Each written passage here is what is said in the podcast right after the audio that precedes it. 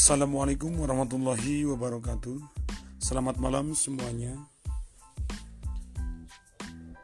Berjumpa kembali dengan saya Yudiansa di edisi siar episode ke-10 tentang besaran pengukuran dan juga satuan yang sudah kita pelajari beberapa hari lalu. Malam ini semoga sahabat belajar IPA semuanya ada dalam keadaan sehat walafiat Silakan dipersiapkan dulu dengan nyaman dan seksama, santai, ringan tapi pasti.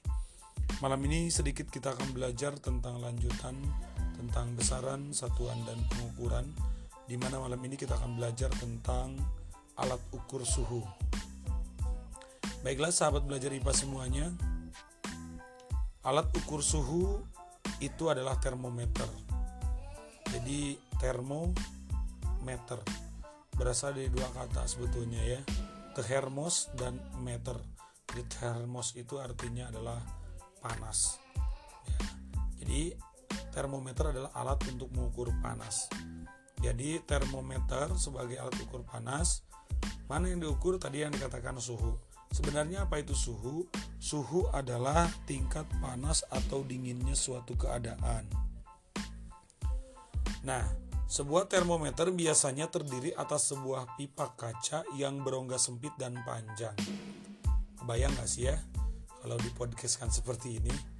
Jadi sebuah pipa terbuat dari kaca yang tengahnya itu bolong, kira-kira kayak isi uh, isi balpen lah, sempit dan panjang kayak gitu ya.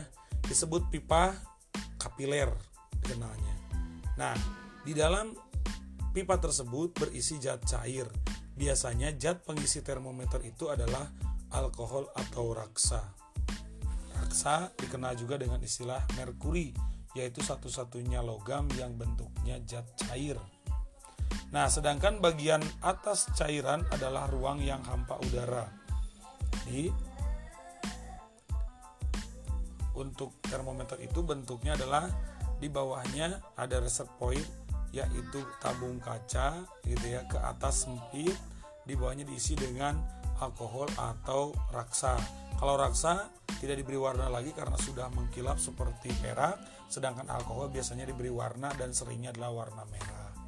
Itu gambaran tentang termometernya.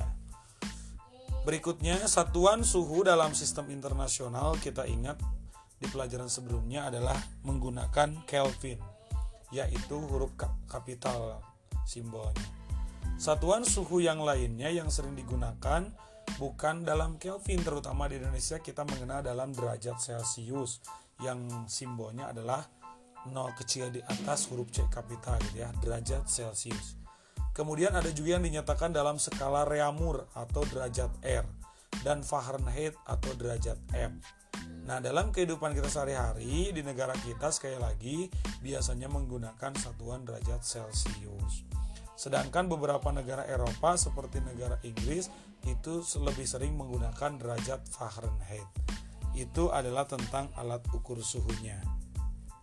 Oh iya sahabat belajar IPA, nanti ke depannya sebenarnya kita harus belajar tentang bagaimana cara mengkonversikan e, satu suhu ke derajat suhu yang satu ke yang lainnya. Misalkan dari Celcius ke Reaumur ke Fahrenheit atau ke Kelvin dan sebaliknya sebaliknya. Nah, ini perlu kita pelajari secara seksama dan mendalam.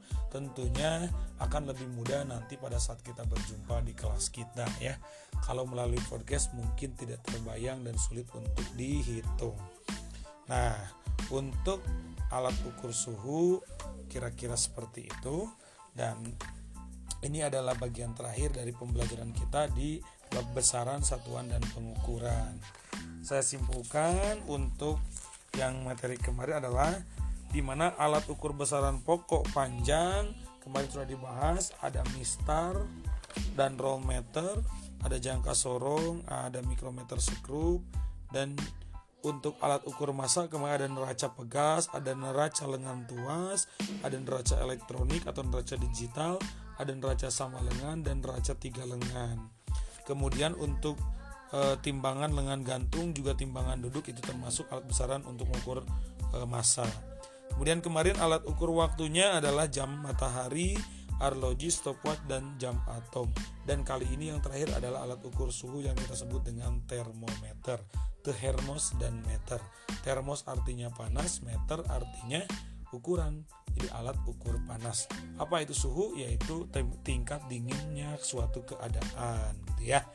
Nah, nanti kita akan bertemu di kelas kita secara uh, intensif dengan pembelajaran untuk konversi skala suhunya.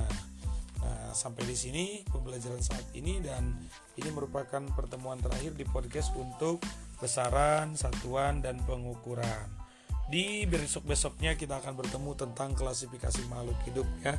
Kita akan pindah kompetensi inti dan kompetensi dasar serta materi pokoknya tentang pengertian klasifikasi.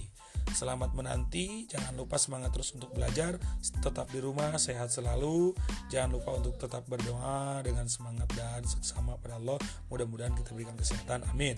Terima kasih banyak. Wassalamualaikum warahmatullahi wabarakatuh.